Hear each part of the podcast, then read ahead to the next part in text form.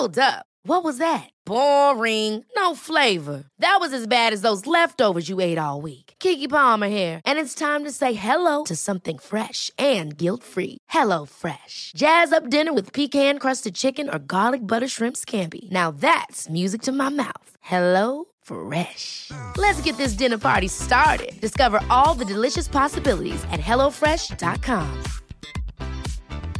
Hiring for your small business? If you're not looking for professionals on LinkedIn, you're looking in the wrong place. That's like looking for your car keys in a fish tank. LinkedIn helps you hire professionals you can't find anywhere else, even those who aren't actively searching for a new job but might be open to the perfect role. In a given month, over 70% of LinkedIn users don't even visit other leading job sites. So start looking in the right place. With LinkedIn, you can hire professionals like a professional. Post your free job on linkedin.com slash achieve today. Hey, it's Ryan Reynolds, and I'm here with Keith, co-star of my upcoming film, If, only in theaters May 17th. Do you want to tell people the big news? All right, I'll do. Sign up now and you'll get unlimited for $15 a month in six months of Paramount Plus Essential Plan on us. Mintmobile.com slash switch. Upfront payment of $45 equivalent to $15 per month. Unlimited over 40 gigabytes per month. Face lower speeds. Videos at 480p. Active Mint customers by 531.24 get six months of Paramount Plus Essential Plan. Auto renews after six months. Offer ends May 31st, 2024. Separate Paramount Plus registration required. Terms and conditions apply if rated PG. Många vill säkert bli rika, men är vi helt ärliga så är det väl egentligen lyckliga vi vill bli. Men kan man bli lycklig av pengar, eller hur påverkar ekonomi oss egentligen? Välkommen till en session i psykologins tecken här i Smarta Cash, podden som peppar till en bättre ekonomi och rikare framtid med mig Isabella Amadi.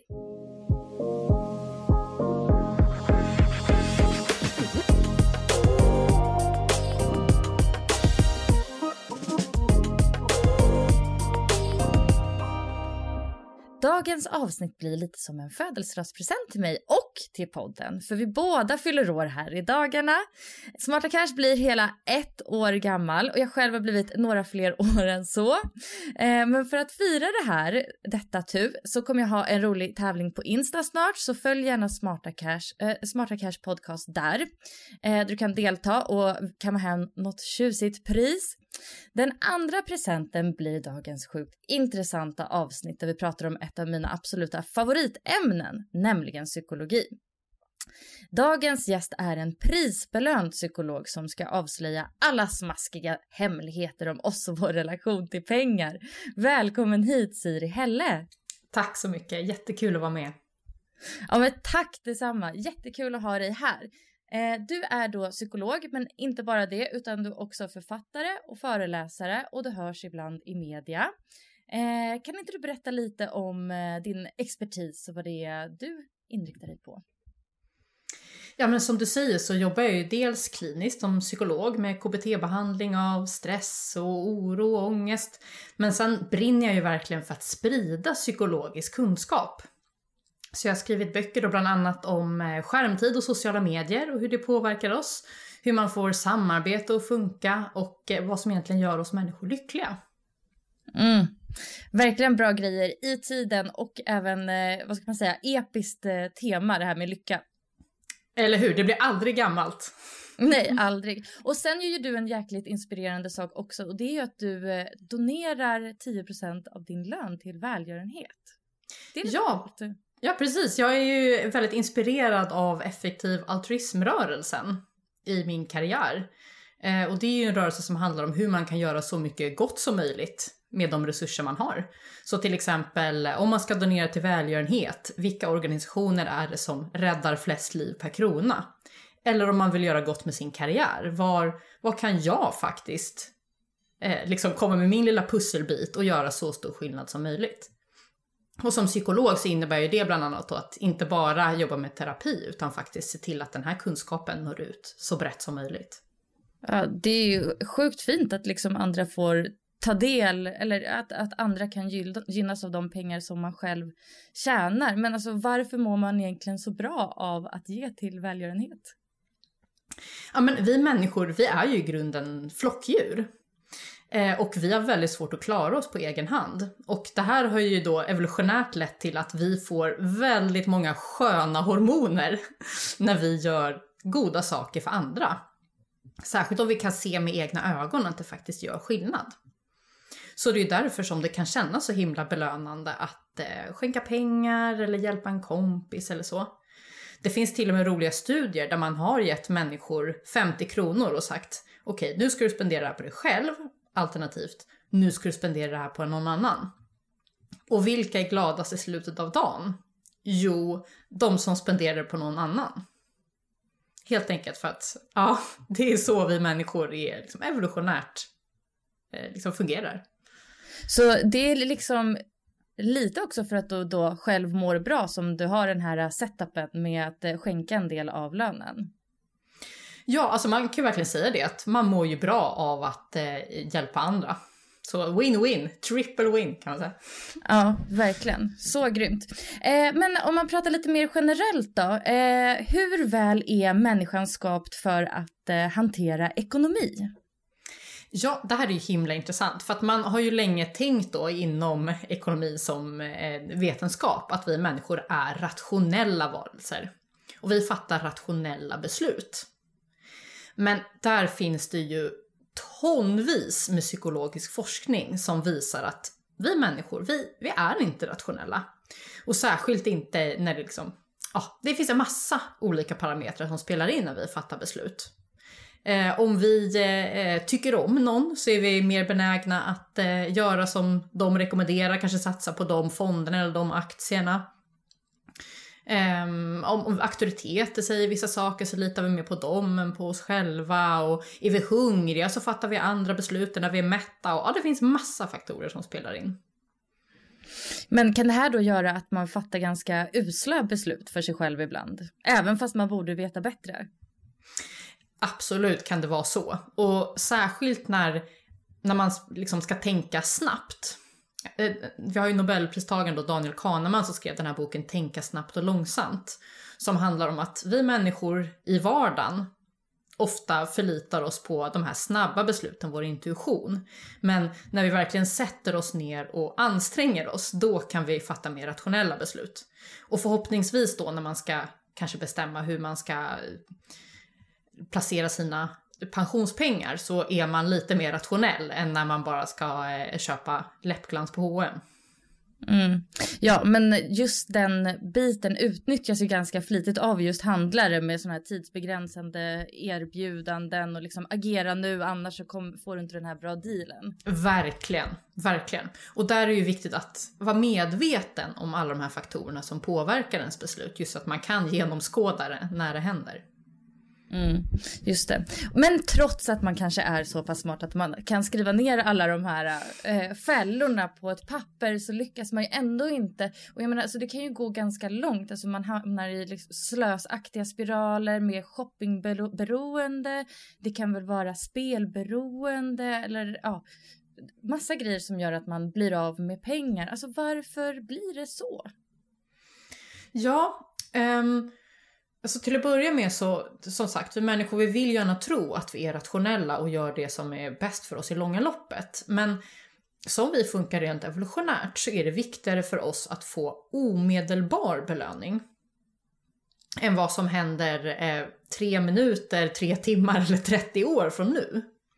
Och det gör ju att om man till exempel eh, känner sig nere eller eh, har ångest och man vet att eh, ja, men om jag spelar lite nätkasin och så brukar de känslorna lätta en stund. Så kan det bli så att man trillar ner i den fällan gång på gång på gång. Även om man inser att det här är inte särskilt smart för mig på lång sikt. Just det, man vågar inte riktigt stå i det där, det där, den där obehagliga känslan. Nej, precis. Och också spelar det ju roll vad man har för erfarenheter. Om man har fått lära sig andra sätt att hantera de här jobbiga känslorna så kan man använda dem istället. Men har man inte riktigt några bra alternativ eller om de här känslorna blir väldigt starka, då kan man trilla dit. Och man har ju också sett att det finns en viktig genetisk komponent, att vissa har faktiskt bara ärftligt en större benägenhet att fastna i sådana här problematiska beroendebeteenden. Mm. Ja, och det är tråkigt när det går ut över ekonomin också för då blir det så många andra delar av livet påverkade. Ens eh, framtidsutsikter står ju också lite på spel då. Mm. Men hur kan man då göra för att eh, överlista sig själv och eh, bli lite bättre med pengar? Ja, det handlar ju om att försöka koppla på det här långsamma tänkandet. Eh, och att när det kommer till stora ekonomiska beslut att man faktiskt sätter sig ner och funderar över vad, vad är det rationella beslutet att göra här? Och att man försöker förekomma sig själv. Mm. Jag brukar prata om det här med att man ska göra det lätt och göra rätt. Alltså att man då försöker höja tröskeln till oönskade eh, shoppingbeteenden. Eh, om man till exempel har väldigt lätt att nätshoppa, då kanske det är viktigt att man tar bort de här apparna från sin telefon och ersätter dem med något annat tidsfördriv som man kan göra istället. Och att man samtidigt då sänker tröskeln till önskade beteenden. Till exempel genom att man eh, sätter sparande på autogiro varje månad så att man inte ens behöver tänka på det utan bara sparar automatiskt. Just det. Lite så självnudging, typ. Exakt. Mm. Har du några mer sådana smarta små tricks man skulle kunna göra? Ja men gud, man kan göra listan eh, hur lång som helst. Ehm, man kan ta hjälp av andra också. Eh, och liksom ta hjälp av andra. De får eh, fatta beslut åt en och vara med när man ska shoppa till exempel. Om man vet att man alltid brukar spontanköpa massa saker.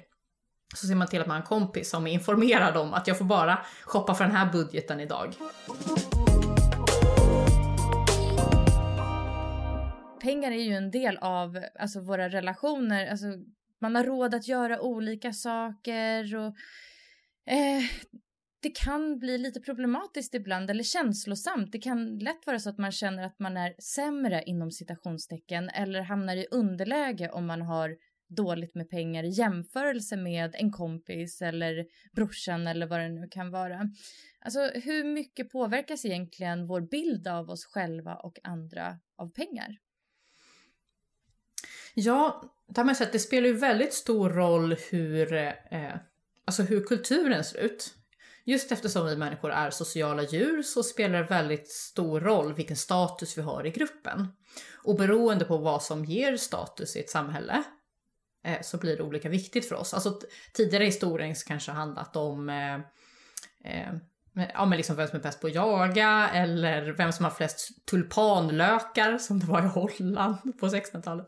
Ehm, men nu är det ju så att pengar verkligen är en symbol och går att byta in mot så mycket annat. Så att det står ju inte bara för eh, inkomst, det står ju också för eh, skönhet och ungdom eftersom man kan byta in det mot eh, liksom skönhetspreparat och sånt. Eh, hälsa, att man har tid. Eh, så det är väl därför som pengar blivit en sån stark statussymbol. Mm. Upplevelser är en sån också. Jag tänker en väldigt stark statussymbol. Hur resandet har varit så otroligt viktigt eh, de senaste åren. Mm. Och partners också, att man blir mer attraktiv på dejtingmarknaden och så. Ja, listan kan göras lång verkligen. Mm. Ja, men ingen är ju egentligen bättre än den andra. Eller vad ska man säga? Hur ska man hantera det här mm, att det är lätt att man tänker annorlunda om folk utifrån eh, hur mycket pengar de har. Mm. Ja, och där tänker jag att eh, pengar är ju verkligen bara en parameter. Och det finns ju en massa andra, och man kan ju också gå till sig själv. Vad är det jag tycker är viktigt? Eh, till exempel att någon är snäll, eller vet, bara en, en schysst och rolig person. Kanske någonting som jag egentligen värdesätter högre. Eh, och att då påminna sig om det när man träffar människor. Okej, okay, så vad är det egentligen som jag tycker är viktigt? Eh, och, och liksom, vad är det för eh, värderingar som jag vill satsa på i livet? Det är väldigt lätt att göra som alla andra. Om alla andra jagar pengar, då ska jag göra det också. Men det kan vara lönt att stanna upp och fråga sig, vad är det jag tycker är viktigt egentligen? Mm, verkligen. Oh, tufft det där. Eh, tänkte att vi pratar lite om eh, börsen också. För att eh, många uh, som lyssnar på den här podden investerar på börsen, kanske i aktier eller fonder. Och vi vet ju att detta svänger både upp och ner. Eh, hur påverkas man mentalt av det? Även om jag själv tycker att jag redan har, svar har svaret på det här. Mm. nej jag skojar. ja, vad roligt. Vadå, hur tycker du att man påverkas mentalt? Eh, nej men man blir, ju, man blir ju stressad. Man måste ju hålla sig ajour. Ja, just det. Ja, och eh, eh det här är ju du verkligen inte ensam om. Utan eh, vi människor vi har ju faktiskt eh, eh utrustats med någonting som kallas för eh, eh, förlustaversion. Jag vet inte om du är bekant med det, men, men det handlar helt enkelt om att eh, det gör väldigt ont psykologiskt när vi blir av med saker. Eh, särskilt om det är någonting då som vi upplever oss ha haft. Eh, och vi blir ledsnare när vi blir av med någonting jämfört med om vi hade fått motsvarande sak till exempel. Eh, och det här kan ju verkligen ställa till det då när man sparar på börsen. För har man koll dag för dag vad som händer och sen så blir det ett litet tapp på eh, någon tiondels procent så eh, kan man ju verkligen bli jättestressad och som sagt, vi människor strävar efter omedelbar belöning, kan man få impulsen att bara nu tar jag ut allting. Eh, och så. Ja. Och där vet ju alla att här, när man sparar i, i långsiktigt sparande så handlar det om att försöka sätta in pengarna och låta dem vara där. Mm. Exakt, inte paniksälja. Exakt. Och eh, vi pratade tidigare om det här med att göra det lätt att göra rätt. Eh, ta bort appen från mobilen så att du inte kan gå in och kolla vad, vad börsen står då varje, eh, varje timme, varje dag. Så det gör liksom ont i oss på grund av den här förlustaversionen? Ja, precis. Och att vi människor också eh, vi har vad man kallar för ett negativitetsbias, alltså att vi tenderar att rikta vår uppmärksamhet mot negativ information. Det är någonting alla kan känna igen där, att man har varit på ett utvecklingssamtal och sen så har man fått jättemycket fina komplimanger och det här är så himla bra och sen så får man höra, ja ah, men den här grejen kanske du ska tänka lite på framöver. Och sen så ligger man hela kvällen och bara loopar och upprepar just den grejen. Då är det negativitetsbias som är görningen. Nej, varför gör vi så? Det är ju en, någonting som har gjort det lättare för oss människor att överleva genom evolutionen. Det är klart att om vi står på ett fält med massa vackra blommor och sen så är det en tiger som smyger sig på, eh, så ska vi inte stå och stirra oss blinda på blommorna, utan då ska vi fokusera på tigern. Och samma sak är att om vi har ekonomin under kontroll, eh, men sen så är det något litet moln där vid horisonten, då är det det vi kommer fokusera på. Mm. Gud, alltså jag tycker den här äh, dåtidsmänniskans hjärna verkar inte passa så jättebra in i det moderna samhället. Eller vad eller tycker hur? du? Ja, eller hur? Ska vi inte, kan, kan inte hjärnan utvecklas så att vi klarar av de här äh, sifferexerciserna på ett naturligt bättre sätt? Ja, det hade varit fantastiskt. Men nu har vi ju som tur är då skapat en massa digitala hjälpmedel som kan äh, underlätta för oss. Just det, det är bra. Men finns det några lärdomar från psykologin som man kan använda sig av för att bli en bättre investerare? Absolut. Eh, så till att börja med då att försöka vara så rationell som möjligt i sina beslut. Eh, det är ju väldigt frestande att eh, Ja, men till exempel jag pratade om det här med att förlita sig på auktoriteter eller förlita sig på människor man gillar. Där finns det ju jättemånga eh, ekonomi-influencers som ger råd och sådär. Eh, och det kan vara frestande att, att springa på de bollarna. Eh, men kanske är bättre att försöka hitta oberoende källor. Som ger liksom en, en, bild av läget och vad som, är, vad som är bra investeringar. Och att försöka gå emot då de här impulserna att göra snabba klipp. Att försöka hålla sig ajour hela tiden utan att snarare då satsa på de här lite, lite tråkigare men långsiktigt mer belönande. Nu tänkte jag att vi ska gå över till en mycket hett omdebatterad fråga. Eh, nämligen denna. Blir man lycklig av pengar? Mm. Den gamla godingen. Ja, ja alltså eh, många har ju säkert sin egen uppfattning om den. Men vad säger egentligen forskningen? Mm. Så vad forskningen säger är att pengar i sig inte gör någon lycklig. Men däremot så kan ju pengar ge saker som kan bidra till lycka. Så vad man har sett är att eh, personer som tjänar mer pengar, eh, de tenderar också att må bättre, men att det verkar som att den förbättringen planar ut någonstans vid en inkomst på typ 30 000 i månaden. Så tjänar man mer än så så verkar det inte som att man får en ytterligare boost i välbefinnandet. Men vänta, 30 000 i månaden, det är ju väl till och med under genomsnittsmånadslönen skulle jag kunna tänka mig. Det är inte, det är inte jättemycket pengar. Nej, det är inte, man blir förvånad för man kanske tänker sig att eh, miljonärer är så mycket lyckligare, men så är det inte. Eh, utan det verkar ju då som att när man har sina grundläggande behov tillgodosedda så kommer inte ytterligare pengar att göra så mycket för lyckan. Okej, okay, så det handlar mer om att man ska då kunna betala för tak över huvudet, mat och inte ha något problem med de här övriga viktiga sakerna, kanske barnomsorg, el, något nöje här och där. Precis, att man slipper oroa sig helt enkelt. Men sen verkar det också spela roll då hur man använder de pengar man har. Eh, och där kan man ju säga att det är väldigt många miljonärer som använder sina pengar fel, om man kan säga så. Åh, oh, berätta allt om deras ja. misstag! Nej men för eh, en sån lärdom från psykologin, det är ju att prylar ger väldigt dålig eh, lycka per krona. Helt enkelt för att vi människor tenderar att vänja oss väldigt snabbt vid saker. Så till exempel om man köper en flashig bil eller en snygg soffa eller eh, dyra klockor sådär. Eh, jag menar hur, hur mycket tid spenderar man med att titta på sin dyra klocka? Ja, varje gång man vill veta vad klockan är. Nej, jag skojar. Just det, men säg att man kanske så här, man tittar på sin klocka och tänker wow vilken snygg klocka jag har och så gör man det i 10 sekunder och sen så börjar man tänka på vad man ska äta till middag. Eh, och sen så gör man det kanske, jag vet inte, 20 gånger. Då blir det sammanlagt, eh, vad blir det, 200 sekunder mm. av sitt liv på den där klockan. Mm. Sen vill man ha en ny.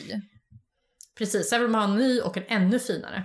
Och det här beror på någonting som kallas för hedonisk anpassning. Alltså att vi människor väldigt snabbt börjar ta för givet bra saker i livet. Och hela tiden vill gå vidare, vi vill ha mer, vi vill utvecklas. Och återigen, man kan ju koppla det här då till savannen att den människan som stannar upp och slutar leta mat, den kommer inte gå så bra för jämfört med den som hela tiden strävar vidare. Men man kan då lura den här hedoniska anpassningen genom att försöka göra saker som är unika. Aha, oh, hur då? Mm. Ja, och du pratade tidigare om det här med upplevelser som är så himla hypat. Och det är ju hypat av en anledning. Helt enkelt för att eh, de flesta upplevelser är ju unika. Man kan inte göra samma resa två gånger och man kan resa till massa olika ställen, man kan äta olika mat, man kan göra massa olika saker. Så generellt så, en rekommendation är att spendera pengar på meningsfulla upplevelser snarare än på de här dyra prylarna som du snabbt kommer vänja dig vid. Mm. Just det, för då, de minnena blir ju mycket värda. Precis. Mm. Vi älskar ju alla att tänka tillbaka på hur det var där och då. Kan det vara mer då lycka per krona? Eller var, är det, var det du som sa det? Eller mm. är det ett mått som man använder? Nej, det var jag som sa det. Men man kanske borde ha det. Det var så bra! Ja, kan du göra forskning på det här? Det var ju sjukt bra. ja, men det finns, det finns en jättebra bok som jag kan tipsa om. Som heter Happy Money. Som sammanställer just forskningen kring eh, lycka per krona. Och hur man kan få ut så mycket som möjligt av, av sina pengar. Oj, vad spännande. Vad, ty vad tycker du är mycket lycka för, eh, per krona? Eh, restaurangbesök. Mm. Och sen behöver det inte vara heller då att gå på den eh, finaste restaurangen utan snarare då den, den upplevelsen av att träffa vänner eller familj eller sådär. Mm. Samtidigt som man Gud, går på ett trevligt ställe. Håller helt med. Verkligen. Okej, okay, men varför blir man egentligen inte då lyckligare av att vara miljonär om man då kan till exempel gå på restaurang varje dag i veckan? Mm, det handlar mycket om det här med hedonisk anpassning. Att gå på restaurang är ju kul om man inte gör det varje dag. Men blir det det nya normala, då behöver man eh, eh ta helikoptern till en lyxkrog utanför Paris för att det ska kännas speciellt. Så, de, Så lyckonivån de... skulle inte vara högre för den personen som är på restaurang varje dag och sen gör något speciellt med en helikopter en dag än vad det är för oss vanlisar som äter mat hemma och går på restaurang någon gång ibland. Exakt så. Exakt så. Mm. Det är svårt att tro på det. Ja, eller hur? Men, eh, men så är det. Nej men och det här är väl också en, en viktig lärdom med folk som, vad ska man säga, skjuter upp lyckan. Att man tänker att så här, ja, ja, ja, eh, jag, eh, ska, jag, jag tar det här jobbet som jag egentligen hatar. För då kommer jag tjäna några tusenlappar mer i månaden och sen ska jag investera dem och sen en dag, när jag är rik, då ska jag vara lycklig. I själva verket så är det ju så att livet pågår här och nu och några extra tusenlappar kanske inte gör så stor skillnad. Att det är mer värt att investera några extra hundralappar i månaden för att faktiskt trivas med livet. Men samtidigt blir det ju då en balansgång så att man inte trillar dit där vi var och pratade lite i början där det går för långt och man bara unnar sig saker i stunden hela tiden. Nej, det är viktigt att du, att du lyfter det också. För som sagt, då, om man hela tiden eh, eh, spenderar pengar och sprätter iväg dem på saker, då kan man ju få den här ekonomiska oron istället och den är ju inte bra för, för måendet. Jag bara tänker inte, eh, intressant, jag bara nämnde det här med att ta ett jobb man hatar. En annan sån sak som är bra att tänka på, det är det här med pendlingstid. Det har man också sett i forskning att det är någonting som verkligen får människor att må dåligt. Det tar helt enkelt så mycket, så mycket tid och livskvalitet att pendla. Så att det är antagligen värt att ta ett jobb som ger lite mindre betalt. Om det innebär att du slipper pendla så mycket. Uh, och oj, vad häftigt att det till och med kan bespara på lyckan. För det kan ju faktiskt också vara så att det blir Även om jobbet en bit ifrån ger en mer i lön så kan det ju ekonomiskt sett vara lite samma om man då tänker pendlingskostnaden också. Så kan det absolut vara. Mm. Men varför tror man ens då att man blir lyckligare av att vara alltså, superrik och ha mycket pengar? Det är ju ofta för att man tänker på vad skulle hända om jag plötsligt fick några miljoner? Eh, och då har man inte tagit hänsyn då till den här hedoniska anpassningen. Att så här, ja men om man spolar fram två år från nu och jag hade några miljoner så skulle jag ta dem för givet. Utan man tänker här och nu om jag plötsligt fick pengar. Mm. Just det. Hm. För då hade man successivt eh, ändrat sig på vägen, ja. Exakt. Okej, men för att uppnå ett eh, toppenlyckligt liv då, hur viktigt är det med pengar i jämförelse med eh, andra delar? Typ relationer, barn, karriären och ens självförverkligande. Mm. Så eh, pengar är ju viktigt då som vi pratade om, alltså att man har sina grundläggande behov tillgodosedda. Så att man inte behöver ligga vaken varje dag och oroa sig över hur det ska gå. Men sen så verkar det som att det är andra faktorer som spelar större roll. Relationer är ju, skulle jag säga, den kanske enskilt största faktorn som påverkar hur man mår. Om man har människor som man känner att man, eh, man kan, kan trivas med, man kan dela skratt och gråt. Och, så att investera i sina relationer är nog egentligen ännu bättre för välbefinnandet än att investera i pengar. Mm. Och det är ju klurigt för det kan man ju inte köpa. Alltså man kan inte köpa bra, äh, äkta vänskap. Man kan inte det. Men man kan ju tänka sig om man ska göra den här avvägningen. Okej, så ska jag eh, jobba över några timmar och kanske tjäna några extra hundralappar. Eller ska jag faktiskt spendera mer tid med vänner och familj? Då verkar det som att eh, enligt forskning så eh, är relationer en bättre investering för ens mående. Mm. Alltså varför har samhället gjort det så sjukt viktigt med pengar i så fall? Om vi egentligen är lyckligare av att bara vara med varandra och liksom eh, chilla och ha det härligt, uppleva trevliga saker ihop. Eh, hur kan vi ha centrerat typ allt kring pengar? Ja, alltså det här är väl lite, det här borde nästan en sociolog svara på. Eh, men jag får väl tankar kring typ, eh, eh jag vet inte, kapitalism. Eh, och just att vi, det har varit väldigt mycket fokus på, på tillväxt och företagande. Eh, och då är det ju också den typen av värden som man lyfter i populärkulturen. Och uppmuntrar mm. människor att sträva mot. Mm. Gud, och det är ja. klart att det är väldigt Även... viktigt för oss människor psykologiskt att tillskansa oss resurser. Och att det är någonting som eh, ligger i vår liksom, psykologiska makeup, att vilja göra det. Men oh, man, vill ju inte, man vill ju inte göra det på bekostnad av sig själv, tänker jag. Så vilka är dina bästa tips för att må bättre av och med sina pengar? Ja, nej men så eh, till att börja med då satsa på eh, ekonomisk trygghet. Så ta inga eh, onödiga risker som eh, eh innebär att du eh, riskerar att stå på bar backe för att det är inte värt det helt enkelt. Eh, om du har några sådana ekonomiska ovanor, till exempel spelberoende eller shoppingberoende som verkligen skadar din ekonomi, gå till din vårdcentral för det finns behandlingsmetoder för att komma till rätta med sånt. Men sen så har vi också de här liksom härliga positiva tipsen som att satsa på upplevelser och upplevelser tillsammans med de människor du tycker om. För det kommer vara väldigt mycket lycka per krona. Och att spendera pengar på andra. Att du vet, bjuda en kompis på en öl eller på en fika, att köpa spontana presenter till folk.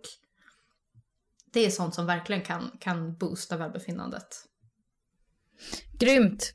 Plocka med mig allt det, men framförallt vill jag väl tacka dig först Siri för att du var med och berättade allt detta. Tack! Tack! Jättekul att vara med som sagt. Jättekul. Och eh, om man vill eh, höra mer av slash om dig, var hittar man dig då? Ja, men jag finns på Instagram, psykolog-Siri. Där har jag faktiskt gjort en eh, serie inlägg som handlar om den här boken Happy Money och sammanfattar råden i den boken. Mm. Kul, få spana in där. Eh, det är ju tipptopp. Eh, och jag finns ju också på Insta, Smarta Cash Podcast. Och man kan skriva till mig på min mail, smartacashpodcast.gmail.com. Eh, där finns jag och svarar på allt såklart. Eh, stort tack till dig som har lyssnat också. Hej då!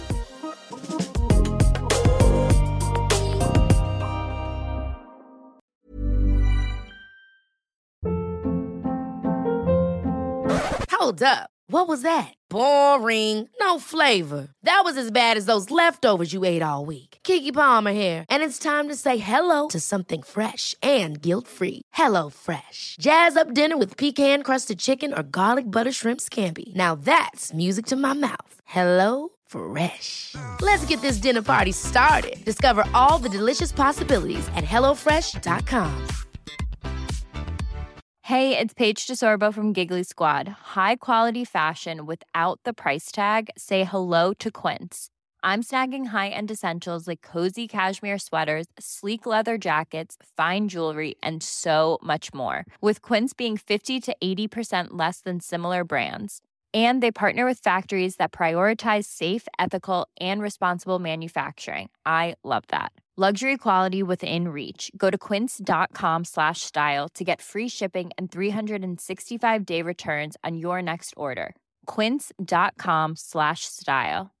Imagine the softest sheets you've ever felt. Now imagine them getting even softer over time. That's what you'll feel with Bowl and Branch's organic cotton sheets. In a recent customer survey, 96% replied that Bowl and Branch sheets get softer with every wash. Start getting your best night's sleep in these sheets that get softer and softer for years to come. Try their sheets with a 30-night guarantee. Plus, get 15% off your first order at bowlandbranch.com. Code BUTTERY. Exclusions apply. See site for details.